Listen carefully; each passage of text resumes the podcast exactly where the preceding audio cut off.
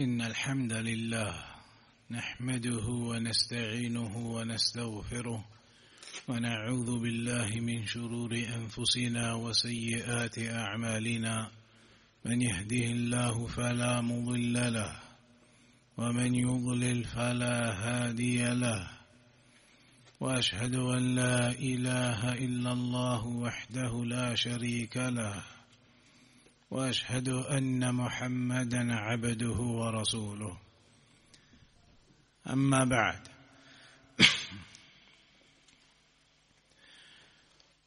so we are on the chapter of tayammum we just began speaking about the topic of tayammum last time. Today, before we begin, just to let everyone know that you will need to focus more than usual. You will need to focus today more than usual because usually in the lectures I do some of the work. But today everybody has to focus and do it themselves. I have a slight issue with my throat so I will not be able to deliver the lecture with the normal type of passion you may have become used to. Cannot really raise my voice today, cannot speak as usual, so everybody will need to focus carefully and keep their minds on the subject and what is being mentioned. So we began last time on the on the chapter of Tayammum and we covered the first hadith that first hadith of Jabir ibn Abdullah radiyallahu anhuma where the Prophet sallallahu alayhi wasallam had said أعطيت خمسا لم يعطهن أحد قبلي I have been given five things that no one was given before me نصرت بالرعب مسيرة شهر that I have been given this this aid from Allah that the enemies are afraid from the distance of a month away fear strikes their hearts already وجعلت لي الأرض مسجدا وطهورا and all of the ground all of the earth has been made for me a mosque and pure فأيما رجل أدركته الصلاة فليصلي So whomsoever finds that the prayer is upon him, then let him pray. Meaning that hadith was an evidence that the ground, all of it, the earth, the road, the field, all of it outside, it is permissible to pray. It is considered pure and permissible to pray upon it. The pavement, the road, the field, all of the land. And the point of that hadith was that if all of the land is pure for the prayer to be prayed upon, then that same land, that same ground is also pure to make tayammum with. If it is pure to pray upon, then that is an indication that it is all pure to make tayammum with. So today we come to the second hadith onwards. The second hadith is the hadith of Hudhaifa in Sahih Muslim. وجعلت لنا تربتها طهورا إذا لم نجد الماء In fact, we mentioned this the last time. وَجُعِلَ لِيَ التُّرَابُ طَهُورًا This narration goes with the first one, that the ground, all of the ground has been made pure and purifying. so if you do not find water, then you can use that. It is usable to make the tayammum if you do not find water. And you remember the scholars did have a discussion regarding what type of ground can be used for tayammum. Some of the scholars, they said it is only the, the soily type of ground. And others, they said any type of ground, even if it is sand or pebble kind of, any type of ground and land, you can use it to make tayammum. And we're going to discuss that today as well. Again. So the hadith that we are actually on now is the hadith of Ammar ibn Yasir radiyallahu anhuma. He said, بعثني النبي صلى الله عليه وسلم في حاجة فاجتنبت فلم أجد الماء فتمرغت في السعيد كما تمرغ الدابه ثم أتيت النبي صلى الله عليه وسلم فذكرت له ذلك.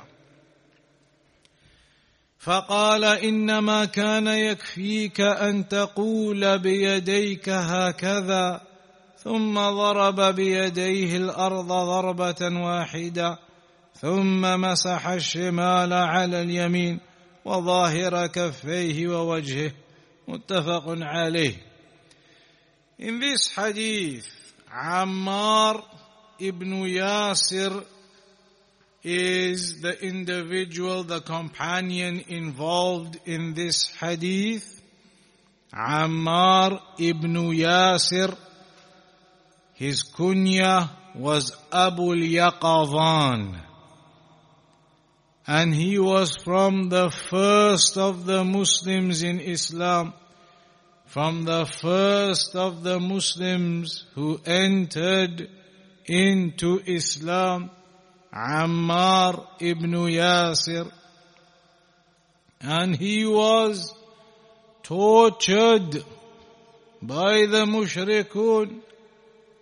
He faced severe punishment and torture from the mushrikun until it is mentioned that his mother Sumayyah died from that torture that they faced. And so it is mentioned that his mother Sumayyah was the first martyr in Islam that she died as a consequence of the torture that she faced. And Ammar ibn Yasir, he witnessed all of the events in Islamic history, all of those battles that occurred, all of the other events with the Prophet sallallahu alaihi wasallam, until he himself was martyred in the end. So he says, Ammar ibn Yasir says that one, one time the Prophet sallallahu alaihi wasallam sent him on some type of errand, some type of a mission. One time he was sent by the Prophet sallallahu alaihi wasallam to go traveling somewhere to do some errand or some mission that the messenger had sent him on. So he went and it was somewhere distant. He traveled and when he was out there and this was a journey of some days and nights, when he was out there and, and, you know, in those days when they went traveling at night time, you just camp up wherever you are and sleep. And then in the morning you continue your journey. At night you camp up wherever you are. So he was out, sent by the messenger to do some job that he had been sent to do.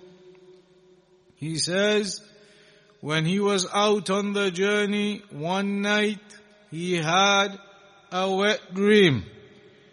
And so he became into the state of having the janaba. He was upon janaba, the major impurity. He was upon the major impurity. However, he did not have enough water with him to make ghusl because in those days, when they used to go traveling like that, into some distant place, maybe weeks even it could be, they would obviously pack up their provisions, they would pack up what they needed, and put it onto their donkeys or carry it themselves, and the amount of water that they would carry with them was minimal. Because of the weight of water, you cannot carry barrels of water with you going out on these journeys. They would carry a minimal amount of water, just enough to get by. Just enough to be able to drink and maybe use in cooking and things when they are out there. They certainly didn't have enough to be able to do a ghusl. So when he realized that he was in a state of janaba, and he realized that he doesn't have enough water to make the ghusl with, so then what did he do? He did the tayammum.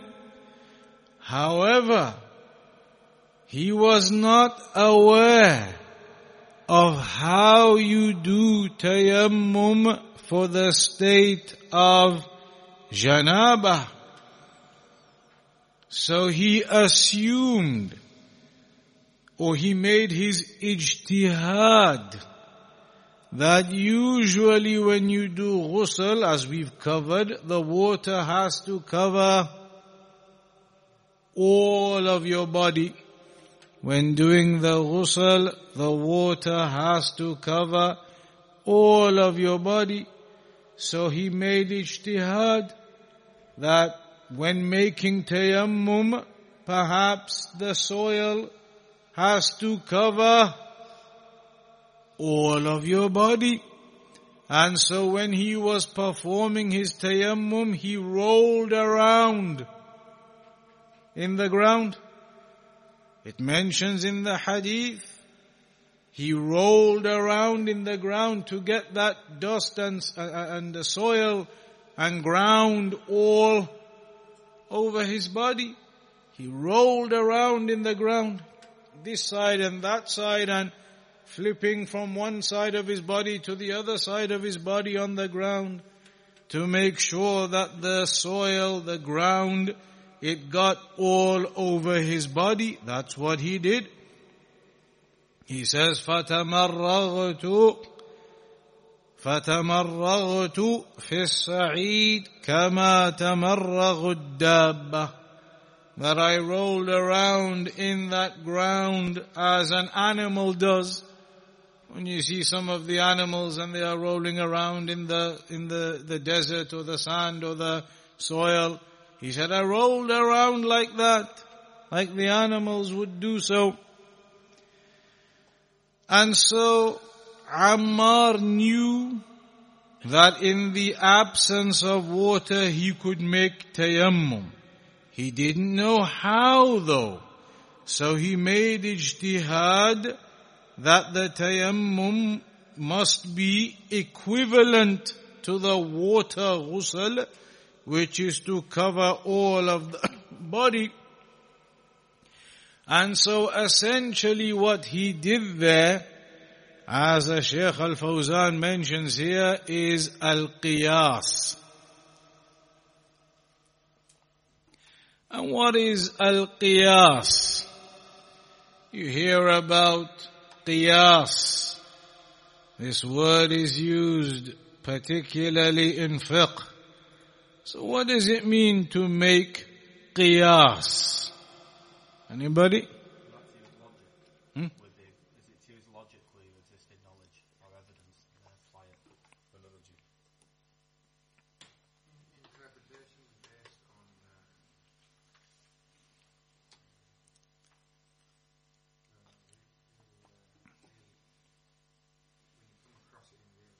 Mm-hmm. So those kinds of answers are along the right lines. It's an analogy. But uh, qiyas, and you hear about it all the time, qiyas. The scholars made qiyas.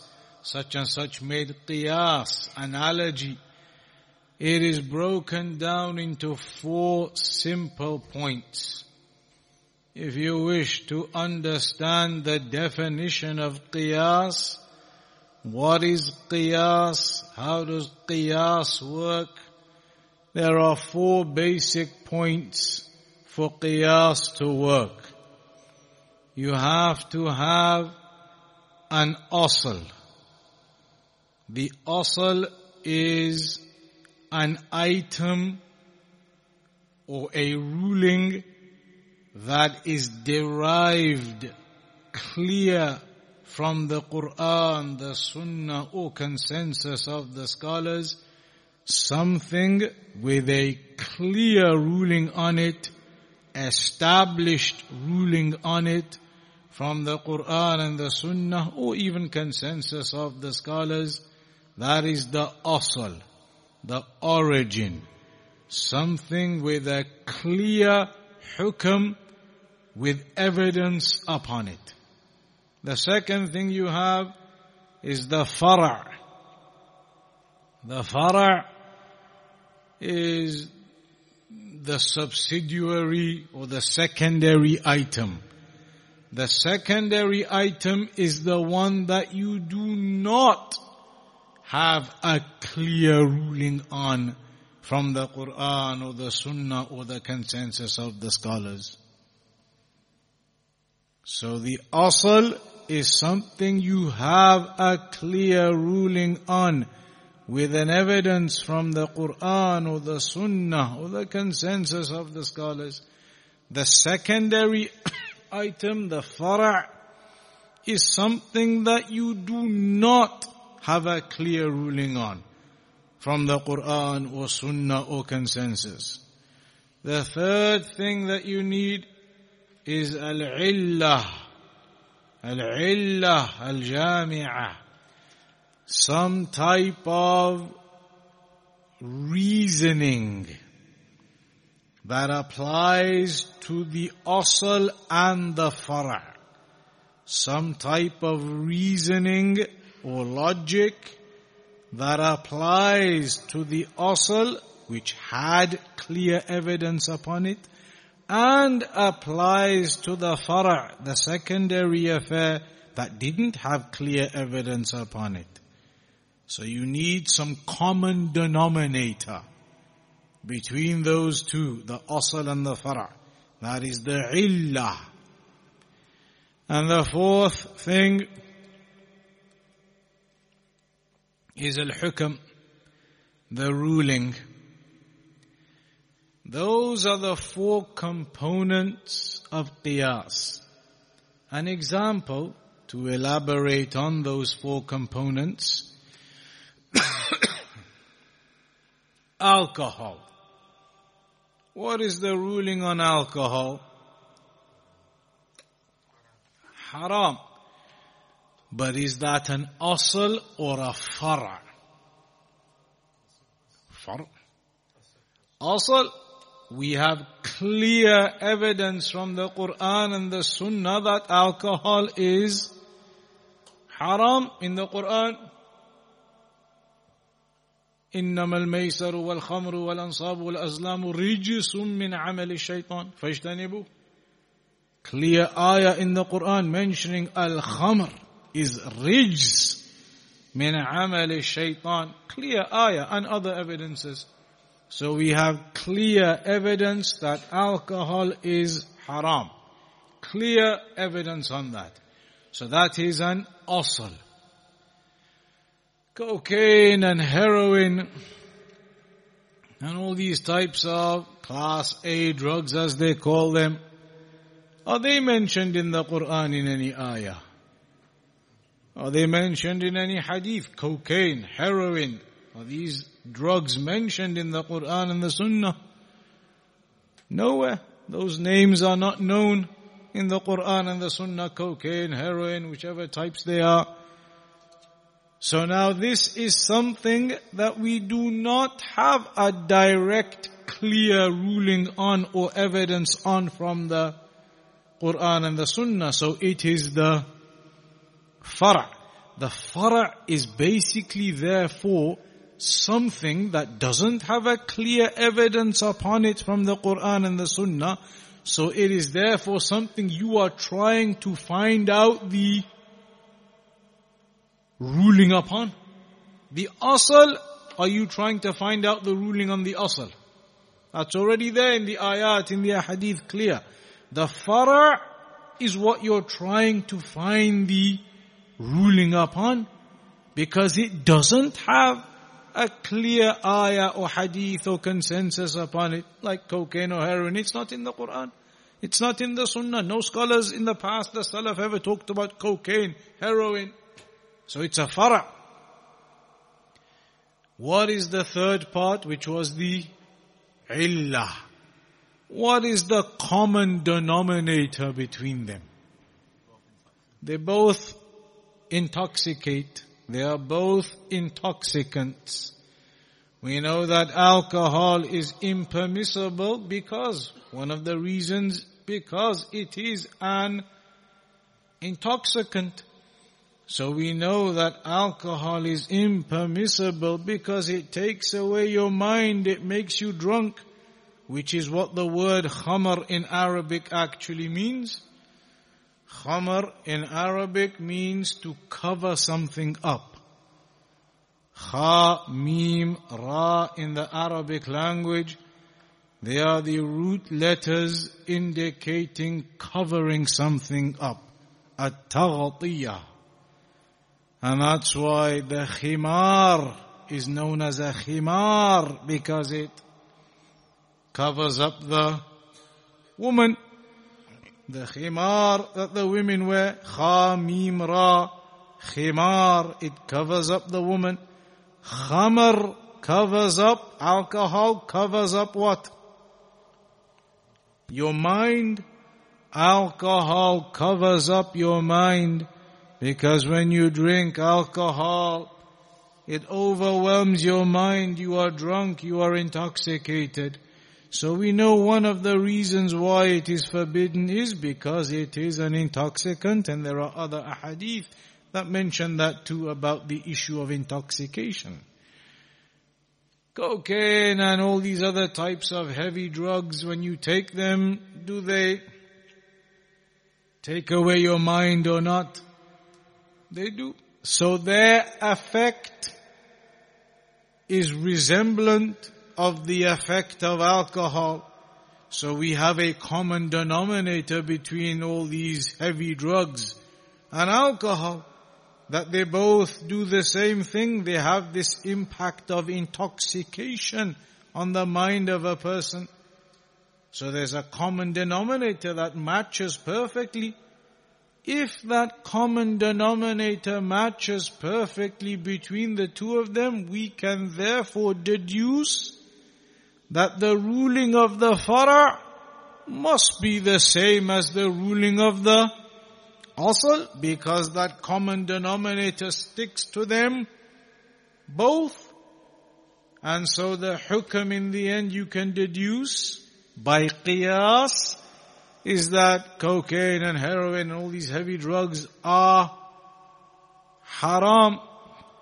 Somebody says to you, where's the ayah saying cocaine is haram or heroin is haram?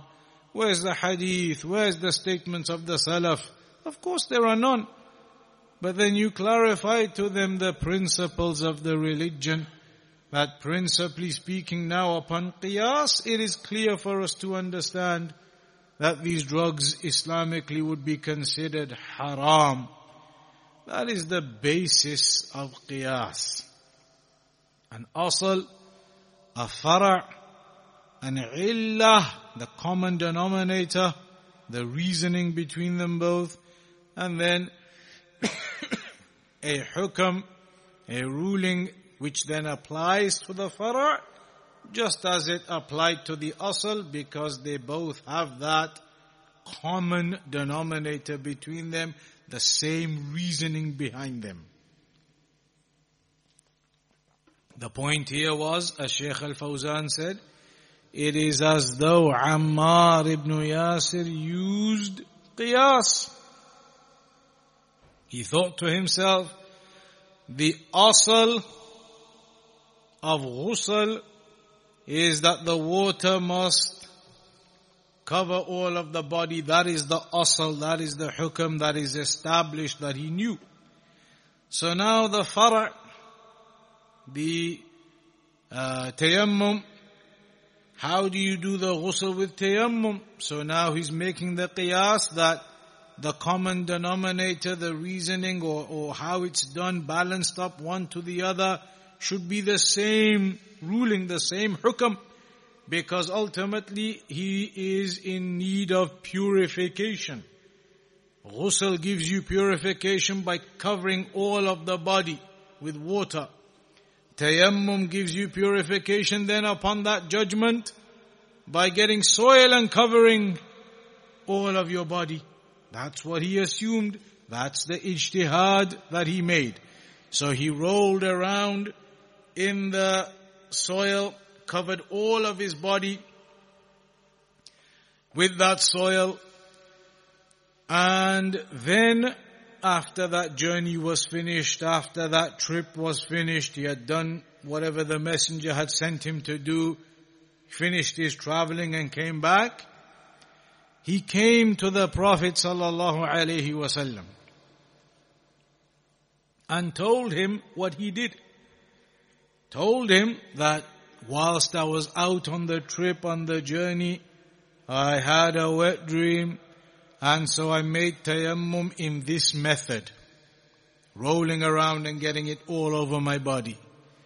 So the Prophet sallallahu alaihi wasallam said to him, إنما كان يكفيك أن تقول بيديك هكذا the messenger said to him, it would have been enough for you to have done this with your hands.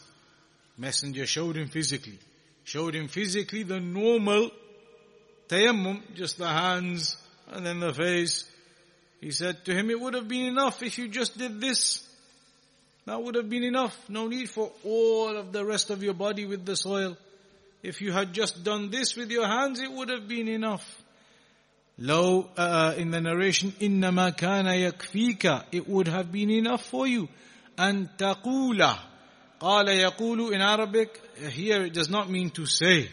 The other meaning of قَالَ يَقُولُ is فَعَلَ يَفْعَلُ So it's like saying, إِنَّمَا كَانَ يَكْفِيكَ أَن تَفْعَلَ بِيَدَيْكَ هَكَذَا But the word here is تقول, and it can be used like that. So إنما كان يكفيك أن تقول بيديك هكذا. It would have been sufficient for you to have done this with your hands. And then the messenger struck the ground and rubbed his left one on the right one and then his face to show him that even the tayammum from janaba is still the same as the normal tayammum. The tayammum from janaba is the normal tayammum that you would do. And there is no requirement to cover all of the body.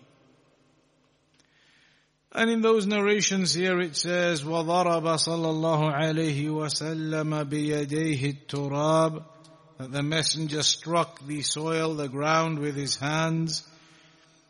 ثم مسح صلى الله عليه وسلم الشمال على اليمين and then the left hand he rubbed it onto the right وظاهر كفيه onto the hands around the hands and then مسح وجهه he wiped his face in the other narration ضرب صلى الله عليه وسلم التراب ثم نفخ في يديه ثم مسح بهما وجهه وكفيه that the messenger struck the ground, then blew into his hands, and then uh, wiped his face and then his hands. So these two narrations are talking about how the messenger explained to him the normal tayammum for janaba is applicable. However, something you notice in these narrations is that in the first version, مسح صلى الله عليه وسلم الشمال على اليمين وظاهر كفيه ومسح وجهه that he did his hands first then his face and in the other narration نفخ في يديه ثم مسح بهما وجهه وكفيه that he blew into them and then wiped his face then hands so which way around are you supposed to do tayammum is it the hands first then the face or is it the face then the hands two narrations there one saying one way, the other one saying the other way. As Shaykh Al-Fawzan says that these two narrations, one of them indicates an order, a particular order to do things in, the other one does not. And that is down to the Arabic language. One of them has waw in it. Wa. Harf atf, the waw. That by default does not necessitate an order. If I say Muhammad and Khalid came into the mosque, which one of them came in first?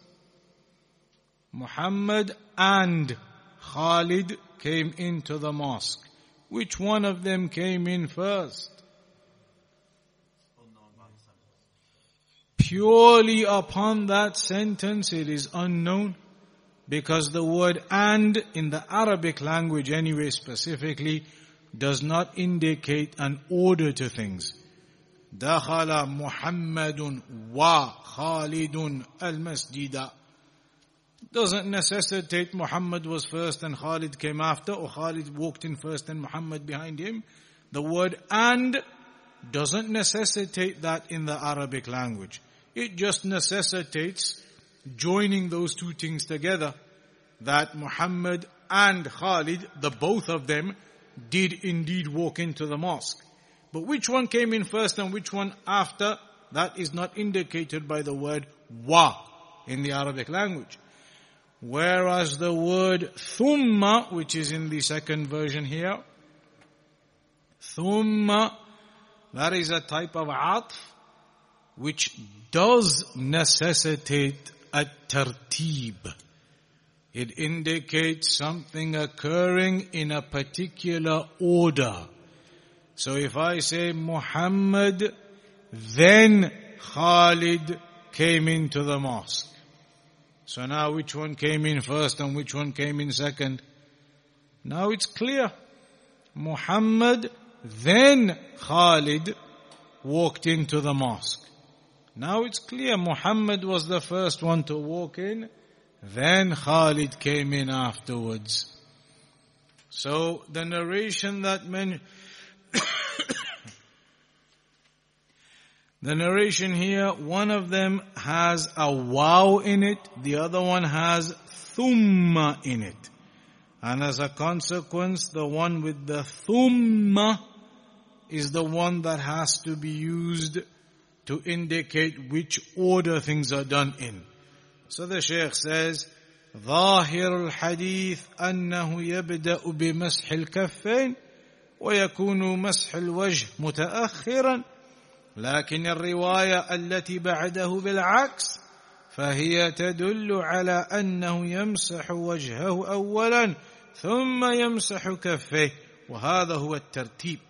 والواو إنما هي لمطلق الجمع وإنما الذي يفيد الترتيب ثم فلو أنه قال مسح كفيه ثم وجهه لصار الترتيب صريحا. فيكون المعنى والله أعلم أنه صلى الله عليه وسلم ضرب التراب بيديه ثم مسح وجهه ثم مسح كفيه So what is apparent then is that you strike the ground and then wipe your face first. Then after that, the hands. That is what would be indicated by the narration that has an indication of an order with the word thumma. So what are the benefits from this narration? Number one, that the companions, they used ijtihad in the absence of the Prophet sallallahu alaihi wasallam. They used ijtihad in the absence of the Prophet sallallahu alaihi wasallam. And they would then go and ask him, and there is an example. Well, in this example here, the Prophet sallallahu alaihi wasallam did not tell Ammar ibn Yasir that he has to repeat his prayer. He did not tell him to repeat his prayer. His ijtihad was valid. It was okay. His prayer as he did his tayammum the way he did it, his prayer was valid. Even though the messenger then explained to him there was no need for that. And that is not the way of the sunnah. It is enough just to do the face and the hands. Secondly, we understand therefore it is the face first, then the hands. Thirdly, from this narration of the messenger when he showed him how to do it, how many times did he strike the ground?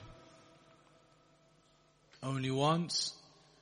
Because that's another issue. Are you supposed to strike the ground, do your face, then strike the ground to do your hands? Or do you strike the ground, do your face and hands all in one go? In this narration, it seems to indicate that it's all done in one go. And in some of the explanations and versions, it mentions that the messenger struck the ground, his fingers he used for his face, and his palms, whatever dust or, soil was still on them, he used for his hands. All of the soil or whatever is on your fingers from the ground, the fingers on the face, and then the palms for the hands. That is mentioned in some of the explanations. But the point being, whichever way it is, that it was only once that the ground was struck. That is what this narration indicates. Also, it's not like wudu. So a person when he does the hands, you don't go up to the elbows. It is only up to the wrists. Just the actual hands are done in the tayammum. Also, في الحديث دليل على أن الجاهل في الحكم إذا صلى باجتهاده لا يعيد الصلاة. That if somebody who is ignorant of the ruling makes a genuine ijtihad as Ammar did there, then you're not commanded to repeat the prayer in that type of instance. And it's the same example of al-musi'u fi salatih. The one who was bad in his prayer. The famous hadith when the messenger was sitting in the mosque, a person walked in and prayed and the messenger saw him praying. And when the man finished, he went over to the messenger to give salam. And the messenger said to him, ارجع فصلي فإنك لم تصلي Go back and pray again. You didn't pray. So the man went back and prayed again and the messenger saw him praying. And then he came back again to give salam. The messenger said to him, go back and pray. You didn't pray. And the man did it twice, three times until eventually the man said to the messenger, I don't know how to pray in any other way than this way that I pray. So then the messenger explained to him how to pray properly because he was praying wrong. But after the third time, after the third time when the man came to give salam and the messenger still said to him, go pray, you haven't prayed. And he said, but that's all I know. Then the messenger explained to him how to pray properly. Did the messenger say to him, now that I've explained to you, go and pray it properly now then? The man was not actually ordered to go and pray again after that. Meaning his prayer was considered valid. He wasn't then ordered afterwards, once the messenger had explained to him, to now go now, now that you've been explained, you've now understood, now go pray properly. He wasn't told that. So the point is, the Shaykh is saying if somebody is in that type of situation, they make their best ijtihad upon their knowledge and they pray and they realize it was a mistake afterwards or they learn more knowledge afterwards, you wouldn't say to the person, you've got to go back and repeat those prayers now. Also, the hadith highlights how the messenger taught the companions with examples. Here the messenger physically showed him with his hands how to do that tayammum, and that is from the methods of teaching. The next narration of Ibn Umar رضي الله تعالى عنهما قال رسول الله صلى الله عليه وسلم التيمم ضربتان ضربة للوجه وضربة لليدين إلى المرفقين This narration of Abdullah ibn Umar ibn al-Khattab radiallahu anhuma, he says that for tayammum, this is Abdullah ibn Umar ibn al-Khattab. He says for tayammum, or that the messenger said, for tayammum you have to strike the ground twice. Once for the face and once for the hands up to the elbows. That's what this narration says. Abdullah ibn Umar ibn al-Khattab saying that the Prophet ﷺ said, for tayammum you have to strike the ground twice. Once for the face, once for the hands, that goes up to the elbows. So here this goes against the previous narration that said it was only one striking of the ground. And that narration that mentioned it is only one striking of the ground is more authentic. That is much more authentic. And this particular narration, many of the scholars they say, it is mawquf meaning that this was the statement of Abdullah ibn Umar, not a hadith of the Prophet sallallahu alaihi wasallam saying that. And so in that kind of instance, of course you must give precedence to the actual hadith. And that was the previous one that said you only strike the ground once and that you only wipe up to the wrists. That is going to be the practice that is implemented. As for this narration, then it is considered mawquf, that it is the statement of Abdullah ibn Umar himself. The next narrations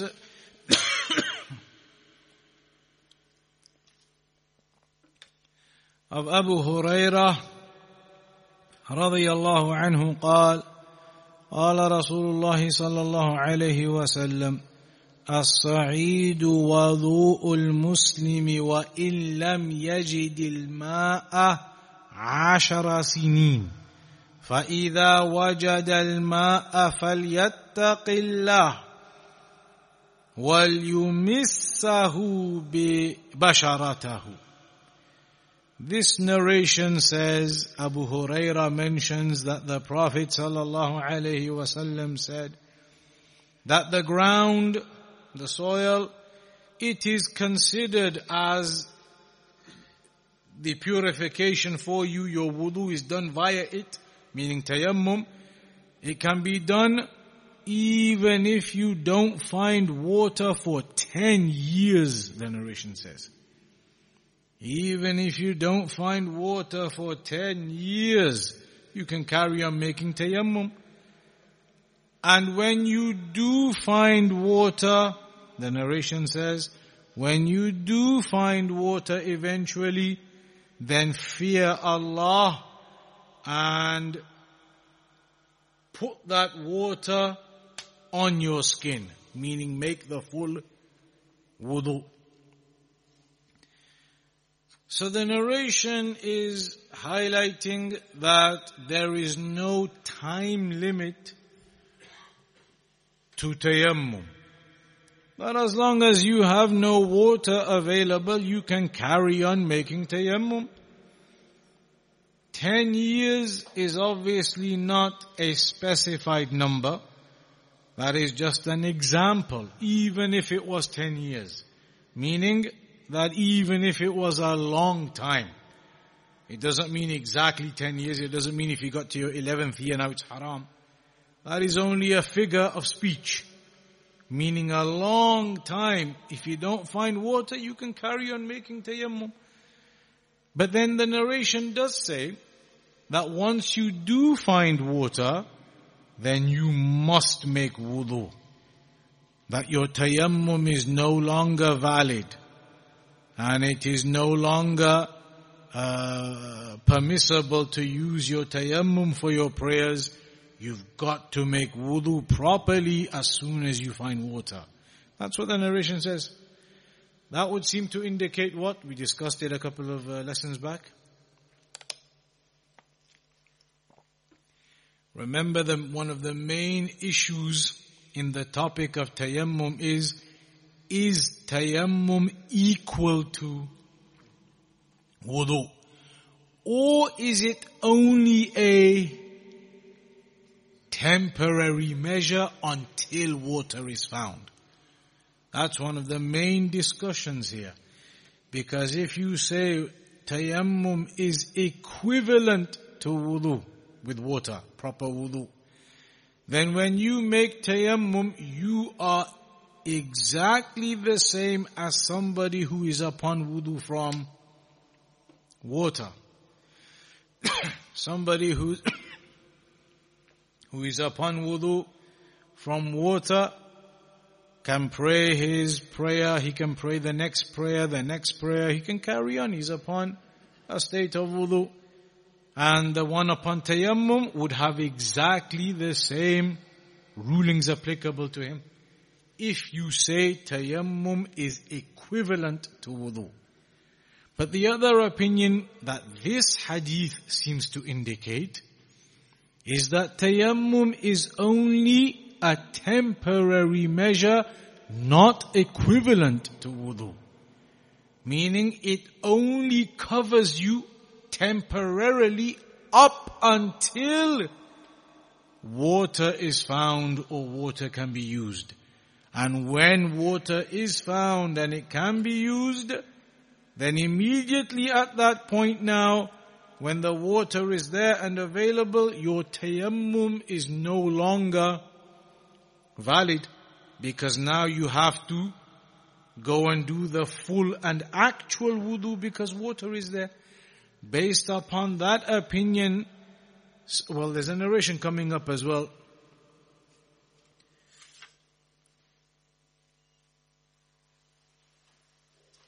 There's a narration coming up as well, uh, which is regarding, imagine now you make tayammum, it's dhuhr time, and you cannot find water, you're out in the wilderness, and you make tayammum and pray. 20 minutes later, as you're walking through the wilderness, you suddenly come across water.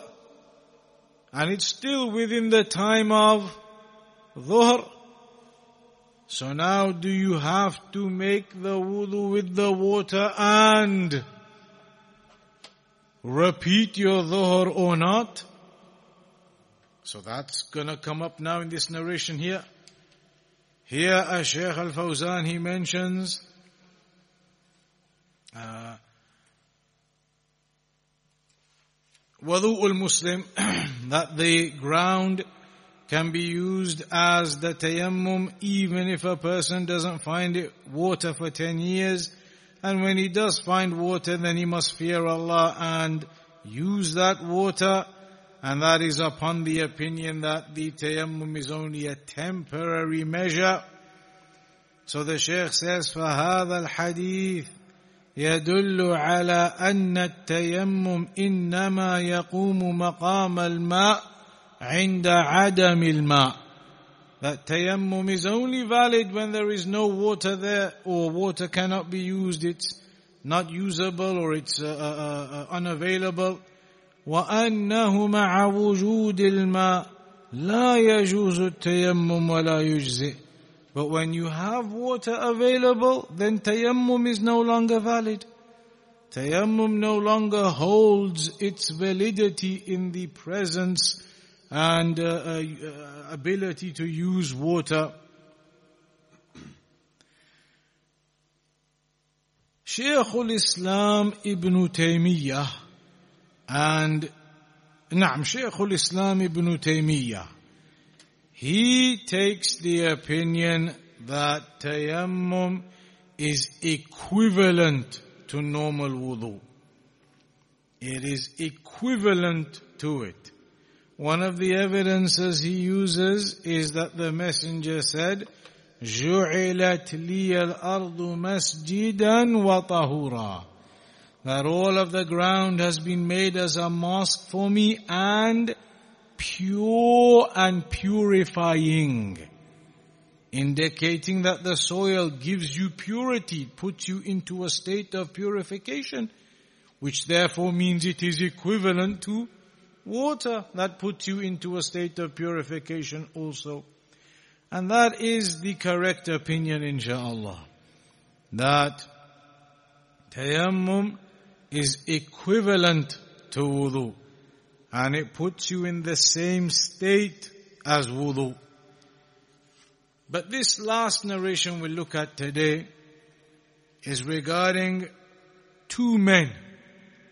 It mentions in the hadith of Abu Sa'id al-Khudri رضي الله عنه قال خرج رجلان في سفر two men they went out on a journey فحضرت الصلاة and the time for the prayer came وليس معهما ماء and they did not have any water with them فتيمما صعيدا طيبا so they made tayammum both of them فصليا and they prayed ثم وجدا الماء then after they had prayed all of a sudden they came across some water في الوقت and it was still within the time of the prayer that they had just prayed the prayer they had just prayed upon tayammum because they couldn't find water a few minutes afterwards they are walking and they come across some water. And it's still within the time of that prayer. فعاد أحدهما الصلاة والوضوء One of the two of them made the wudu with the water they now found and repeated his prayer. وَلَمْ يُعِيدِ الْآخَرِ But the other one did not. The other one didn't repeat his prayer. He sufficed with the prayer he had prayed upon the purification of tayammum, even though water was now available and the prayer time for that prayer was still in, he didn't repeat, but one of them did. ثم أتيا رسول الله صلى الله عليه وسلم then after that journey, when they came back to Medina, they came to the Prophet sallallahu alaihi wasallam. فَذَكَرَ ذَلِكَ لَهُ And they told him what happened. They told him that situation that happened and that they couldn't find water, so they made tayammum and they prayed. Then suddenly straight afterwards they found water. And it was still that same prayer time yet. So one of them said, I repeated my wudu with the water and prayed again. The other one said, I did not. The messenger said to them, or the messenger said to the one who made his wudu with the water after they found it and repeated his prayer. The messenger said to him, Asabta sunnah. وأجزأتك صلاتك. Oh sorry, no to the one who didn't pray again. The one who didn't pray again. Correct your notes. The messenger said to the one who didn't repeat his prayer after they found the water, the messenger said to him, Asabta sunnah wa ajza'atka salatuka. That you uh, implemented the sunnah. You implemented the sunnah and your prayer counts. It's valid, it's good. The one that he prayed upon his tayammum only. Messenger said, you implemented the sunnah and your prayer counts. As for the one who had made wudu fresh once they found water and repeated his prayer, the messenger said to him, لَكَ الْأَجْرُ مَرَّتَيْنِ that you have the reward twice. You have the reward twice because he was the one who repeated his wudu and prayed again. In this narration, when the messenger said to the first one that you've implemented the sunnah and your prayer is valid, implemented the sunnah how?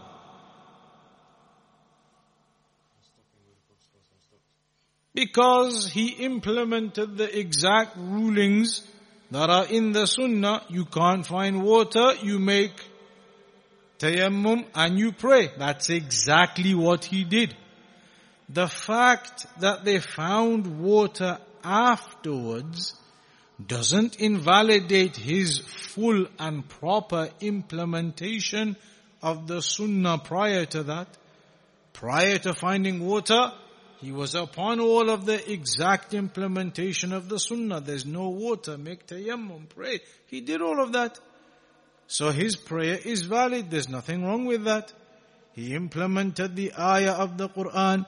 He implemented the ahadith. No water was available. He made tayammum and he prayed. So the messenger said, that's enough. Your prayer is valid. It's enough. It counts. What you did is valid that it was not a necessity therefore to have to repeat the prayer with the water wudu afterwards. But the other one who did do that was told that you get twice the reward. Because when he made wudu with the water that they then found and repeated the same prayer again, both of his prayers are valid. His first one is valid because at that time there was no water, they correctly made tayammum and prayed, his first prayer was valid.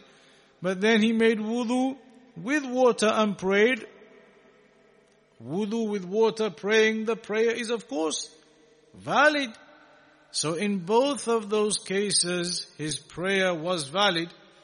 And so the messenger said to him that two rewards are for you. But what we understand from this then is that the messenger said to the first one, أَجْزَأَتْكَ صَلَاتُكَ أَصَبْتَ السُنَّةِ That you've implemented the sunnah and your prayer is valid. Which therefore indicates that the correct method in that kind of scenario is that you don't need to repeat the prayer again. Even if you find the water and it's still time for that prayer. Because the first man was told, who didn't do any of that, you have implemented the sunnah. You have correctly implemented the sunnah. So there is no need to repeat the prayer in that scenario. There's another example of this. I mean, this is a, a type of ijtihad that the companions made again. An ijtihad in that scenario and there's the example of when the Prophet sallallahu alaihi wasallam uh, sent a group of them in the battle of Bani Qurayza uh, in Al-Bukhari and he said to them لا يصلين أحد منكم أو أحد العصر إلا في بني قريظة None of you pray Asr until you are in Bani Qurayza. You should not pray Asr until you are in Bani Qurayza. So as they were going, they got delayed and it was taking a while to get there. And the sunset was on the verge of occurring. So some of them said, we have no choice. We have to stop and pray Asr. The time is about to go. Others they said, but the messenger specifically commanded us on this occasion not to pray Asr until we are in Bani Qurayza. So a group of them didn't pray until they got there, until after sunset. So when they came back to the messenger and explained to him, again he highlighted that both of their actions in their own regard, in their own ijtihad were correct. The first group of them, they said, no, we have to pray now. And they said what the messenger meant was, when he said, don't pray until you get to Bani Qurayza. What he meant by that was, be quick, get there before sunset. That it was a word of encouragement. You should not pray Asr until you get there. Meaning get there quickly before Asr time finishes. That's your target. But they said we didn't make the target. And the sun was about to go down, so we had to pray. The messenger said, good. The others, they said, no, we took it to mean exactly what you said. Do not pray Asr on this occasion until you get there. So even if we got there after Maghrib, that's what we did. The messenger said, good, okay again. Because in those cases, at that time, they made a genuine ijtihad in those two, in that circumstance. And so neither of those groups, neither the group who prayed en route in time, or the group who prayed once they got there after the time, neither of them were told to repeat the prayer. Neither of them were told to repeat the prayer. So neither of them were wrong in that ijtihad. So, the point in this one here is though, that when these two men, they differed over that scenario, one of them repeated, one of them did not. The conclusion here is that in that type of scenario, you do not need to repeat the prayer. Uh, that is where we'll stop on for today then. Inshallah ta'ala, we'll continue next time from the next narration, uh, which continues talking about some of the issues of tayammum, and in particular when traveling, uh, and also about wiping over uh, the when you break your arm the cast, wiping over the cast when you have your arm or your leg to wipe over that, and those kinds of affairs. That's the final section on the Tayammum chapter. We'll finish off in the next session. And then after that, uh, since it's here and connected, and it's a topic that is obviously of great re- uh, uh, relevance for the sisters in particular, but for the men and the husbands uh, likewise, the topic of menstruation for the women and all of the rulings Islamically connected to that. It is one of the topics that the women have the greatest amount of questions over. And so it's befitting for the husbands to know the answers to those questions too. So that topic of menstruation, covering the various topics within it, the various subjects within it, and uh, the ahadith, they do mention details. They mention details of the different types of blood, the different color of the blood, uh, and various other topics of that nature and there is no shyness in learning the religion. And the female companions of the Prophet wasallam, they used to ask questions regarding this. As you'll see in these hadith, these hadith, many of them are when women sent questions to the Prophet sallallahu and he gave them answers. This is what you do if it is this blood or that blood. How many days? How many days can the period be? What's the minimum? What's the maximum? What about the uh, uh, period that begins and then stops but then begins again? All of the various issues that always come up in that field. So that is what comes up next, inshallah ta'ala. We'll cover that. We'll go through those details so they are clear. So that will be in the future lessons, inshallah ta'ala. We'll conclude upon that for today then. وصلى الله على نبينا محمد وعلى آله وصحبه وسلم. Any questions or anything to add?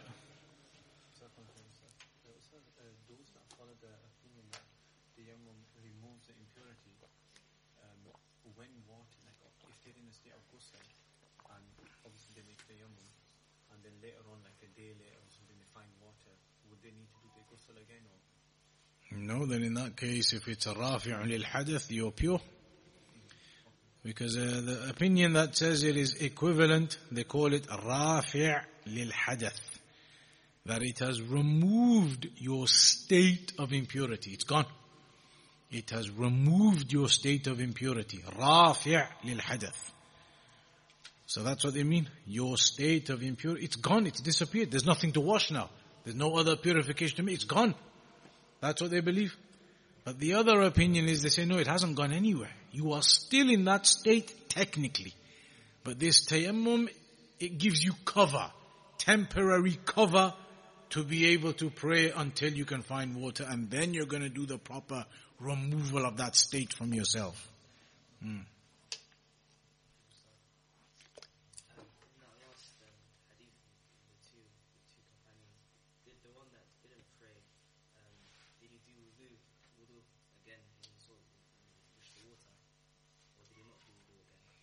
Uh, in the narration it doesn't mention, but the opinion that is established upon that ruling is that the first one then wouldn't have to use the water to make wudu up until his wudu, his tayammum wudu broke. Because on that opinion, the rafi' lil hadath opinion, when you make tayammum, you are upon wudu. As a normal person is who's made wudu with water. So you don't have to do anything up until your wudu next breaks. Just like a person who's on normal wudu. That's the opinion of Rafi' lil hadath. Your state of impurity is gone. So now you're just exactly the same as somebody who's made wudu normally. You don't need to use the water up until your wudu breaks.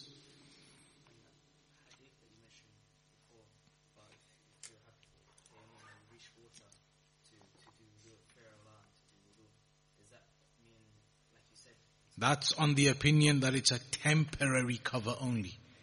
That hadith indicates that opinion. Because the hadith there clearly says, as soon as you find water, you have to use it now. Your tayammum no longer carries you through any longer. That, uh, that hadith indicates that opinion. That's why you have these two opinions. Those narrations could possibly indicate either side.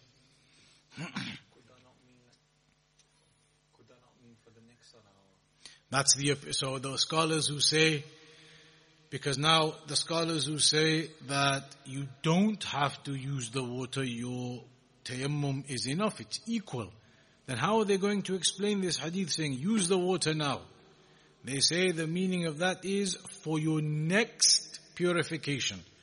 Meaning now the next time, if your wudu breaks now, your tayammum wudu breaks now, you can't make tayammum again because now you have water. So fear Allah and now use water the next time. That's what they, they say it means. Hmm. Anybody else?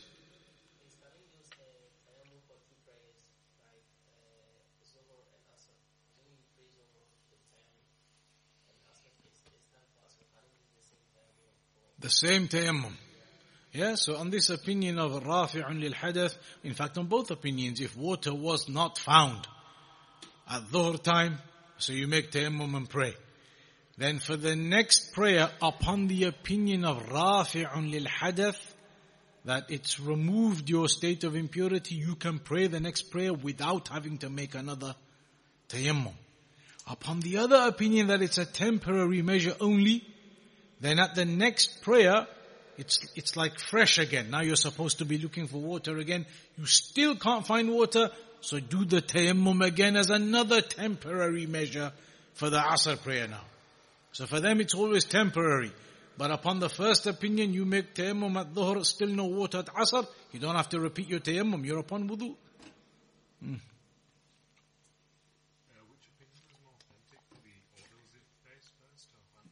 Face first. That's what the Shaykh says, but you know, you have a difference on that. The narrations do exist. But the Shaykh mentioned face first.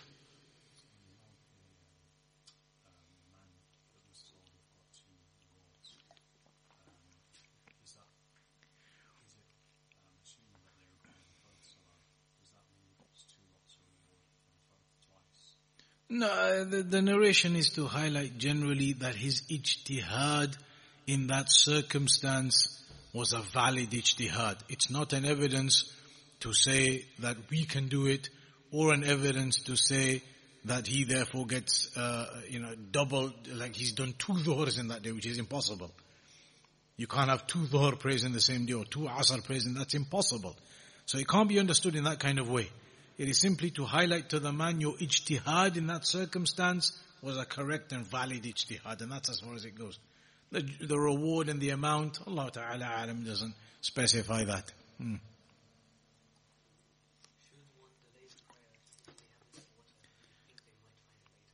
Mm-hmm. So now you're in the wilderness again. You're out in the Yorkshire Dales, a mile from here, and uh, you can't find any water. Not not a mile from here, like we said, that's impossible. You can never be without water in, a, in an urban area. But you're out somewhere in the wilderness. The whole time you can't find any water. so you look around, you search about 10, 20 minutes, half an hour looking around, looking around, can't find any water anywhere. There's still another hour before Asr comes in though. Should you carry on looking for another 45 minutes at least? Maybe you'll find some somewhere and be able to get the dhuhr prayer prayed properly with water then? Or should you say, well, Dhuhr time has come in. I've searched left, right, here, there, 10, 20 minutes, no water anywhere.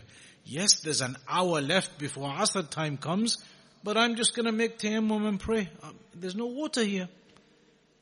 Which of the two? What's the fatwa? Make tayammum and pray. Tawakkal Allah, Bismillah, pray and then relax. Set your tent up. Anybody else?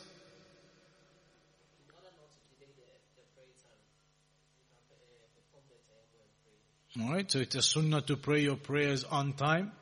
خير الأعمال أو أفضل الأعمال الصلاة على وقتها or في وقتها meaning at the beginning of the time. uh, especially the ones who say it's a rafi' lil hadath then they have no issue. At the dhuhr time, you look around where you are in, in your campsite, wherever you are, here, there, you look around your area, there's no uh, water, you can pray. You don't have to say, but there's an hour till Asr, let me carry on walking two miles this way, two miles that way. Maybe I'll find some water in the next 45 minutes before the time ends. You don't have to do that. Where you are, obviously you look around and you make an effort to see if there's any water. If there's nothing available, nothing found, you can pray. It is not a condition you have to keep searching up until the point of no return. It is not a condition you have to keep searching up until the point of no return. The point of no return being that if you carry on searching now any longer, you're gonna miss the prayer in its time, then you gotta pray then. It's not a condition you have to get to that point. Hmm.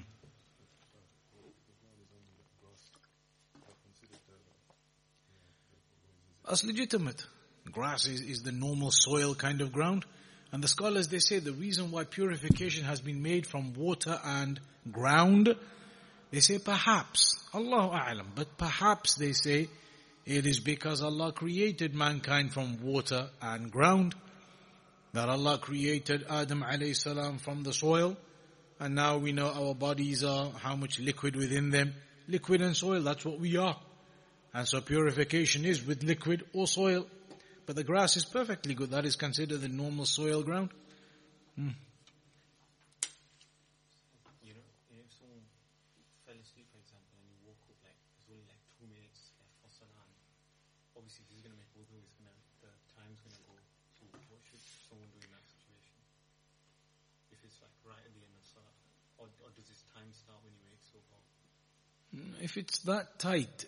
uh, because it's not possible, you know, the timetables, they're only a guideline. So you can't judge the absolute timings on the timetables. So if the timetable says 27 past 3 or whatever for some particular prayer, you can't judge it absolutely down to the second on that timetable. So you would make your wudu and just pray. And inshallah ta'ala, as it mentions, man adraka raka'atan, whoever catches at least one raka'ah, your first uh, raka'ah, ruku' then it counts, your prayer is within the time. Hmm.